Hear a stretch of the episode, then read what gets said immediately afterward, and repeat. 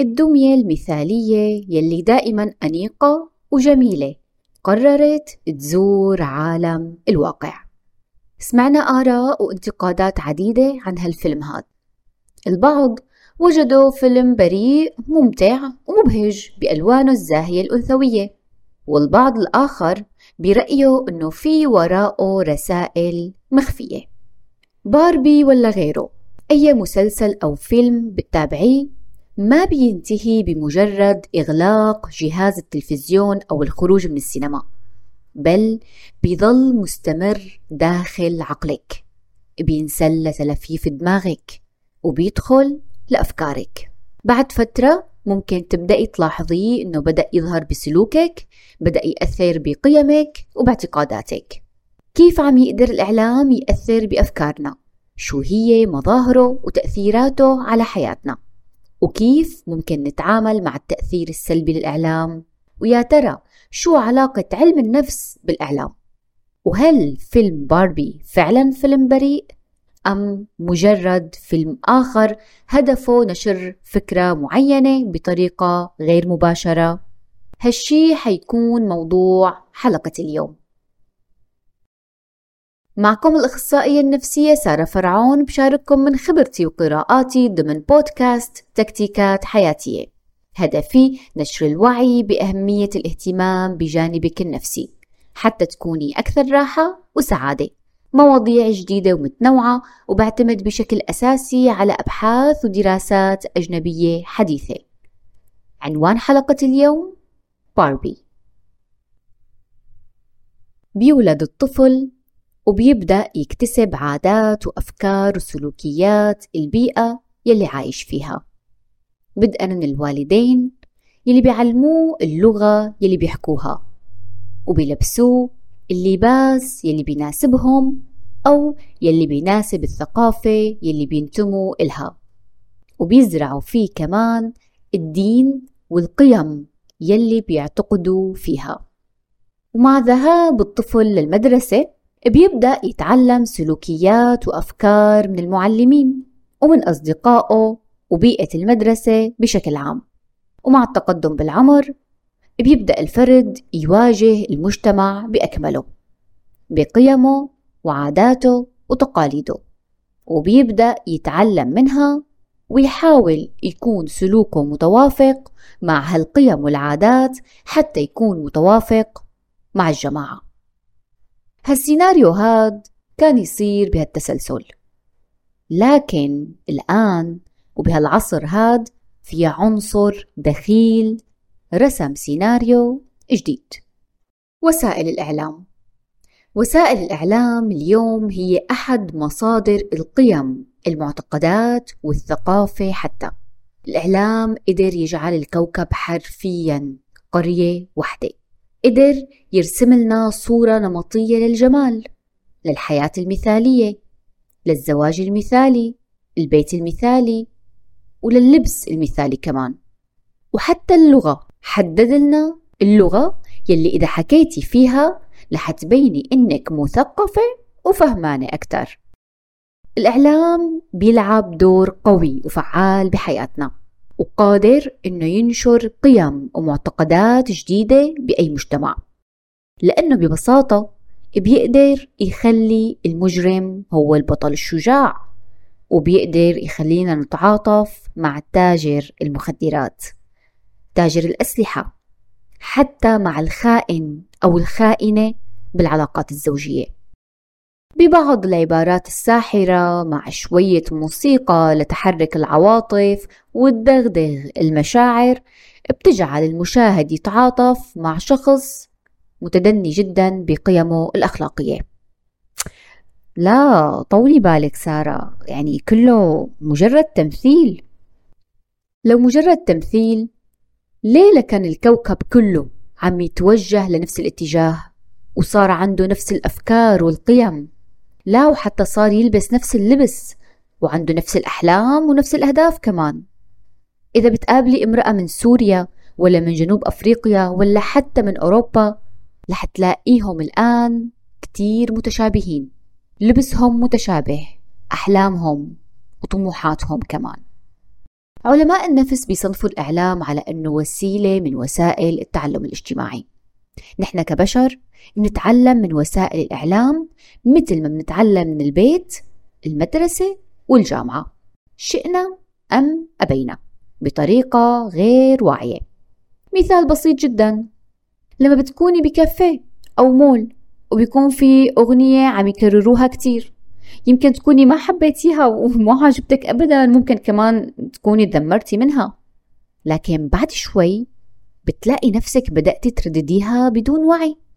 وهي أحد طرق تأثير الإعلام على الأفراد والمجتمعات حسب نظرية الغرس الثقافي. كان يا مكان بقديم الزمان.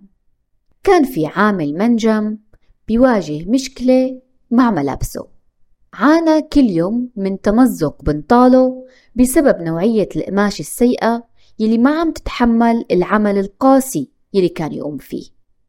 بيوم من الأيام قرر إنه يروح لعند خياط بالمدينة اسمه جايكوب ويطرح عليه مشكلته ممكن عسى إنه يلاقي لإلها حل. اقترح الخياط إنه يقوم بخياطة بنطال من القماش السميك حتى يكون أكثر مقاومة للعوامل يلي بيتعرض إلها العامل أثناء عمله. حب الفكرة هذا العامل وبالفعل جرب البنطال يلي صنعه الخياط وكتير عجبه. فلقاه سميك ومناسب للعمل يلي عم يقوم فيه. بعد فترة بينتبهوا أصدقاء العامل لهالبنطال الجديد يلي بدا شكله غير مألوف. وبدأوا يسألوه عن نوعية هذا البنطال ودلهم على الخياط. راحوا لعند الخياط وطلبوا نفس نوعية البنطال وصار الخياط عنده شعبية وصاروا كتير عاملين يروحوا لعنده وانشهر هذا الخياط وهي النوعية الجديدة من البنطال بين العاملين بالمناجم. كانوا يرتدوا العاملين هذا البنطال فقط أثناء العمل وعيب ارتداؤه بالشارع لأنه هو يعتبر يونيفورم أو لباس للعمل فقط. مع مرور الزمن هالبنطال هاد غزا العالم؟ وصار اللبس الشائع لغالبية سكان كوكب الأرض بمختلف ثقافاتهم وجنسياتهم. عم أحكي عن بنطال الجينز. يا ترى كيف قدر بنطال الجينز يغزو العالم؟ تم اختراع الجينز بعام 1873 لكن ما خطر لأي شخص من العامة إنه يلبسه لحتى عام 1950 لما بدأ نجوم السينما الأمريكية بارتداء الجينز بالأفلام. وتم الترويج له كلباس ذو هيبة مثير ومرتبط بالحيوية والشباب. بالعربي الفصيح يعني لبس cool وعلى الموضة. وهالشي أحدث ضجة كبيرة ودفع ملايين من المشاهدين لارتدائه لدرجة بعض الصحف كتبت عن هالحدث الغريب من نوعه تحت عنوان 90% من الشباب الأمريكي يرتدون الجينز في كل مكان ما عدا الكنيسة والسرير. هاد كله كان بالنسبة للرجال فقط. لسه ما أجينا على دور النساء. المرأة الأمريكية بهداك الوقت كان لباسها محتشم كانت تلبس واسع تلبس فساتين ما كانت تفكر إنها تلبس بنطال جينز ضيق. لحد ما بدأ الترويج له بوسائل الإعلام. وتم الترويج لبنطال الجينز على أنه طريقة للمساواة مع الرجل. بوم! انتشر الجينز بجميع أنحاء العالم. اتبعت الشركة المصنعة طريقة مضمونة جدا. خلوا نجمات السينما تلبسوا بالأفلام والمسلسلات نشروه بالأسواق ونزل بموضة السنة وبدأ الإقبال على شرائه بيفسر علماء النفس هالشي بأنه غالبية الأشخاص ما بيملكوا القدرة على مقاومة التكرار. ممكن يرفضوا بالبداية مضمون الرسالة أو الفكرة يلي عم يتم الترويج إلها لكن مع التكرار بيتحول التكذيب لشك. بعدين لحيرة. وبعد هيك بصير عندهم أفكار. كل الناس عم تلبسه؟ كل الناس عم تعمل هيك؟ وبيستسلموا لهالفكرة وبيتعاملوا معها كأنها حقيقة وشي عادي. بيلعب التكرار دور كبير بالإقناع. فبث الرسالة بصورة متكررة ضمن مواد إعلامية متنوعة وبأوقات زمنية متتابعة وبصورة مستمرة بتجعل الفرد يصدق ويمتثل لهالرسائل بدون وعي وإدراك منه. ومع الوقت ممكن يتحول هالشخص هاد نفسه لناقل لهي الفكرة.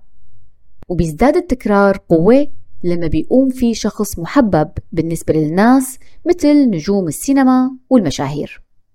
ومثل ما انتشر الجينز وتم تقبله بأرجاء الكوكب عن طريق الإعلام تم الترويج لكتير من العادات السيئة يلي كان المجتمع يرفضها حتى صارت أشياء عادية ومنتشرة مثل التدخين الأراجيل مثل لبس البكيني.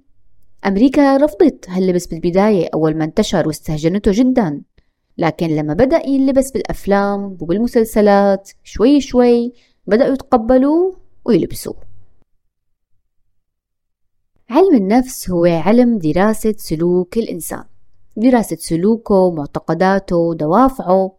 لهيك علم النفس هو أداة قوية بإيد الإعلام. إدوارد بيرنز هو أول من استخدم علم النفس بالإعلام فاستخدم نظريات وأفكار خاله سيغموند فرويد عالم النفس المشهور للترويج للشي اللي كان بده يروج له. إدوارد بيرنز كان يعمل وكيل إعلاني بمكتبه بنيويورك بعام 1919 أحد القصص المشهورة والرهيبة بصراحة اللي كان وراها إدوارد بيرنز حدثت بالعشرينات من القرن الماضي أثناء عمله مع شركة التبغ الأمريكية. أرسل إدوارد مجموعة من الفتيات العارضات عارضات الأزياء لحتى يعملوا مسيرة بمدينة نيويورك. اتصل بالصحف وخبرهم إنه في مجموعة من الناشطات من جمعية حقوق المرأة بدهم يقوموا بإشعال شعلات الحرية بمناسبة عيد الاستقلال. ودعا الصحف إنهم يغطوا هي المسيرة. وبالفعل حضرت وسائل الإعلام لتجسد هالحدث هاد لكن المفاجأة كانت بتطلع شعلات الحرية. هي عبارة عن سجاير. أشعلت الفتيات أو النساء سجاير بمواجهة الصحفيين المتعطشين لتغطية الحدث وانصدم الإعلام كتير. وجريدة نيويورك تايمز بهداك الوقت في أبريل عام 1928 كتبت مجموعة من الفتيات نفثن السجائر في سبيل الحرية. بهداك الوقت كان التدخين ممنوع للنساء بأمريكا. عيب. حتى المرأة اللي كانت تدخن أمام الناس كان لازم تدفع غرامة. ولا تاري إدوارد عامل هالشي قصدا لحتى يكسر هالعرف هاد ويشجع النساء على التدخين بكل حرية أمام الناس. طبعا إدوارد عمل هالشي بعد ما وظفته شركة التبغ الأمريكية. يعني شركة التبغ كانت حابة توسع عملها لحتى يتضمن النساء لجانب الرجال. وتزامن مع هالحدث هاد حملة إعلانية ضخمة لتشجيع النساء على التدخين. وبعد هيك صار تدخين النساء أمر طبيعي جدا بأمريكا. كان دور إدوارد هو معرفة كيفية إقناع المشاهد باحتياجه لشيء هو أصلا ما بيحتاجه حقيقة. يعني وظيفته لإدوارد كان خلق رغبات مصطنعة عند المشاهد عن طريق معرفته بعلم النفس. من أشهر أقوال إدوارد إذا فهمنا الآليات والدوافع التي تحرك الجماهير فإننا نستطيع أن نقود ونحرك هذه الجماهير لما نريده دون أن تشعر. وهي كانت إحدى آليات تأثير وسائل الإعلام على الفرد واللي هي استخدام علم النفس بشكل سلبي لاستغلال المشاهد وإقناعه بأشياء مختلفة. طريقة تانية بيستخدمها الإعلام بالتأثير على المشاهد واللي هي كسر التقاليد وتوليد اللامبالاة تستهدف بعض وسائل الإعلام لكسر التقاليد المحترمة بالمجتمع بهدف تغييرها واستبدالها أو تستهدف توليد سلوك اللامبالاة والسلبية تجاهها. وبحسب نظرية التطعيم أو التلقيح المتلقي بيتأثر بالعرض المتواصل لمضامين معينة ممكن ما ينتبه لها. لكنها بتسقط عنده احترام لشي معين أو بتشجعه على تخطي محرمات معينة. وهالشي بيحدث مثل ما بيحدث التطعيم أو اللقاح. فاشتق اسم هي النظرية وفكرتها من الفكرة نفسها يلي بيقوم على أساسها التطعيم ضد الأمراض. تحصين الإنسان ضد الأمراض بيتم من خلال حقنه بمصل بيحتوي على جرثومة ضعيفة للمرض المراد تحصين الفرد ضده. بعدين بيقوم نظام المناعة بجسم الإنسان باحتواء هالجرثومة الضعيفة والقضاء عليها وخلق حالة من الحصانة ضدها. لهيك لما يتعرض الإنسان لجرثومة المرض يلي تم تلقيحه ضده بيكون تأثيره عليه محدود. التعرض المتواصل لوسائل الإعلام السلبي مثل الأفلام والمسلسلات يلي بتحتوي على رسائل سلبية خفية بيولد نوع من التبلد وعدم الإحساس أو ما يسمى بالحصانة بحالة التطعيم ضد المرض. فالجرعات المتتالية من المفاهيم والقيم يلي نتلقاها من وسائل الإعلام بتشبه اللقاح يلي بيتم حقنه لحتى تقل قدرة الجراثيم على التأثير بأجسامنا. استمرار تعرضنا لمشاهدة العنف والجريمة الخيانة قصص الحب والغرام اللي بدون أي ضوابط أخلاقية بيخلق عنا حالة من اللامبالاة تجاهها وعدم النفور منها. بالإضافة لأنه ممكن يخلق عند المشاهد تشتت وضياع بما يتعلق بقيمه ومفاهيمه الدينية. كاتب السيناريو ما بنعرف عنه أي شيء. ما بنعرف خلفيته الدينية ما بنعرف معتقداته. فكيف عم نقبل نتعرض لمئة حلقة من أفكاره ومبادئه؟ كيف ما بده يصيبنا تشتت بعدين؟ الأشخاص مدمني الدراما والمسلسلات رح تلاقيهم أكثر الناس تشتت وضياع بما يتعلق هويتهم الشخصية والدينية. وبنوصل لباربي. الدمية المثالية يلي دائما جميلة وأنيقة ورشيقة مكتفية بذاتها ما لها بحاجة لرجل بحياتها قررت تنزل للعالم الواقعي وتعيش حياة واقعية وتكتشف ذاتها. وهذا هو كل الفيلم. يعني طبعا مع شوية بهارات. بصراحة مو شوي كتير. يعني باربي طول الفيلم. عايشة حياتها بالمثالية وعم تحارب الرجل بآخر كم مشهد بتقرر تتغير وبينتهي الفيلم طيب مو عم نقول قبل شوي الإعلام وسيلة بتأثر كتير بالمشاهد وقادرة على تغيير أفكاره ومعتقداته؟ ليه ما خليتوا الفيلم يبدأ بالعكس لحتى يأثر بشكل إيجابي أكثر على المشاهد؟ شوية ضياع ومثالية لأنه تقريبا كلنا بنعرف باربي وعالمها المثالي يعني ما لنا بحاجة لنعرف معلومات زايدة. وباقي الفيلم ورجونا باربي كيف عم تتصرف لما قررت تترك المثالية. علموا الأجيال كيف تتصرف في مواقف الحياة. مو هاد على أساس هدف الفيلم؟ للأسف بدل ما يفعلوا هالشي كان في تعزيز لقيم الفردية. باربي ما لها بحاجة لرجل. مصرة دائما تعمل كل شي لوحدها. مو من ضمن تفكيرها إنها تأسس عائلة يكون عندها أطفال. هي المفاهيم خاطئة جدا. الحاجة لتكوين عائلة حاجة المرأة ليكون عندها أطفال من أعمق الحاجات عند المرأة. وما في أي شخص يعمل كل شيء لوحده. حتى الرجل ما بيقدر يعمل كل شيء لوحده. نحن كلياتنا بحاجة بعض. بالإضافة لهالشي ورجونا أنه المجتمع المثالي هو المجتمع اللي فيه النساء سيطرة أكثر من الرجال. طبعا هن بيصلحوا هاي الفكرة بآخر الفيلم. لكن بآخر كم مشهد من الفيلم؟ بالإضافة طبعا للباس الغير محتشم بكل الفيلم وعملوا بالأخير مثل ما عمل إدوارد بيرنز. شاف المرأة لشو بحاجة وربط حاجتها بالشي اللي كان عم يروج له. إدوارد بيرنز برأيه كان أنه المرأة بحاجة للمساواة مع الرجل وربط الترويج للسجائر بالمساواة مع الرجل. نفس الشي عملوه بالفيلم. كان الفيلم دعوة قوية للنسوية.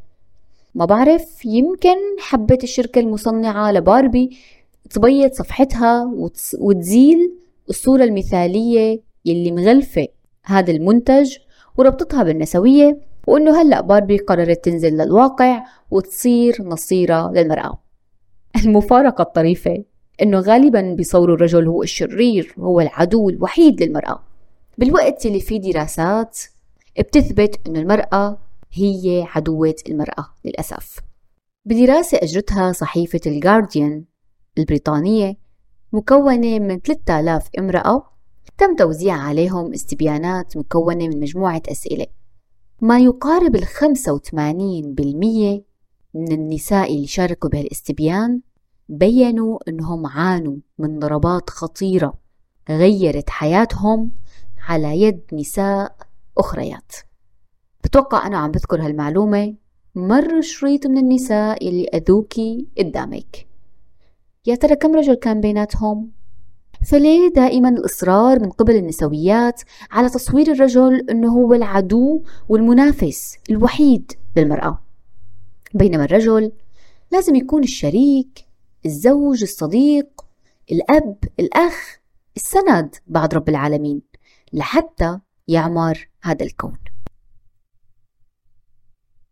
من زمان كنت مخطوبة تابعت بالصدفة كم حلقة من مسلسل معين. للأسف المسلسل كان مليء بقصص الخيانة يعني بدون مبالغة كل رجل تقريبا كان بالمسلسل كان عم يخون مرته. كنت مخطوبة جديد كنت لساتني صبية فكنت كل ما أتخانق مع زوجي اللي كان خطيبي كانت فورا تخطر لي أفكار شك وعدم ثقة. أحيانا لدرجة تقول له أنت بتعرف وحدة تانية غيري أصلا. طبعا هو ينصدم. من وين جايبة هي الأفكار لساتنا هلأ مخطوبين؟ بعد فترة صحيت على حالي. وصرت أقول سارة شو هالأفكار الغير منطقية يلي ما لها أي دليل واقعي؟ من وين عم تجيبيها؟ وليش فورا عم تخطر لك عند أصغر خلاف؟ خطر لي المسلسل صرت أسأل نفسي معقول أنا تأثرت فيه؟ عم بدرس علم نفس كنت سنة أولى بالمناسبة. معقول يعني أثر فيني بأفكاري بهالسرعة هي؟ كلهم كم حلقة. بطلت شوفه قلت لساوي تجربة. واحذروا شو. راحت الأفكار.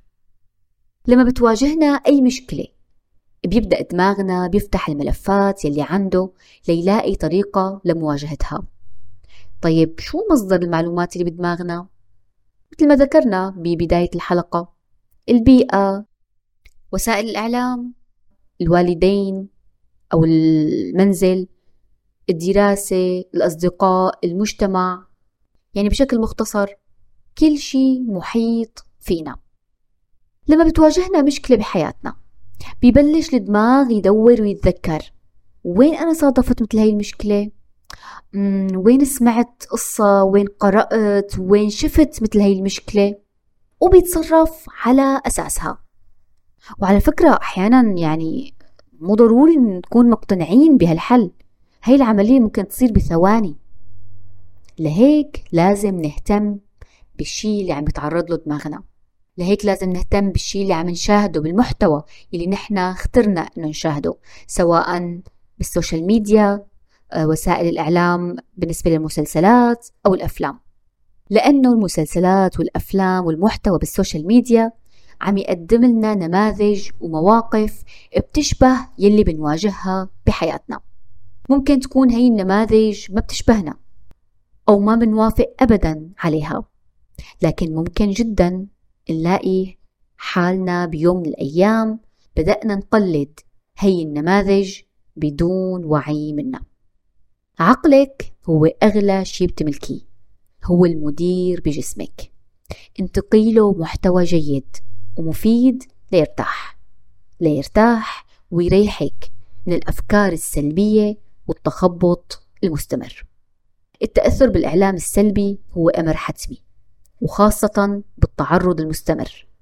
الوقاية ما بتكون إلا بالتجنب والانتقاء المناسب للمحتوى المفيد. بالإضافة كمان للوعي. الوعي حيخليكي تنطقي صح واللي حيخلي عقلك يرفض أصلا إنه يشاهد أي محتوى إلا بعد تمحيص وتدقيق قال رسول الله صلى الله عليه وسلم إنما مثل الجليس الصالح وجليس السوء كحامل المسك ونافخ الكير. فحامل المسك إما أن يحذيك وإما أن تبتاع منه وإما أن تجد منه ريحا طيبة. ونافخ الكير إما أن يحرق ثيابك وإما أن تجد منه ريحا منتنة. اختيارك للمحتوى اللي بتسمعيه أو تتابعيه مثله مثل الجليس الصالح وجليس السوء لتحافظي على شخصيتك وهويتك اختاري محتوى بيشبهك. لأنه التأثر حتمي ولا مفر منه بتمنى تكون عجبتكم حلقة اليوم. تقدروا تخبروني رأيكم عن طريق صفحة تكتيكات حياتية على الفيسبوك اليوتيوب أو الإنستغرام. إما عن طريق comment أو رسائل الصفحة. لا تنسوا تعملوا subscribe أو متابعة و like للحلقة. وبتقدروا كمان تحجزوا استشارة نفسية معي عن طريق رسائل الصفحة. دمتم دائما بصحة نفسية.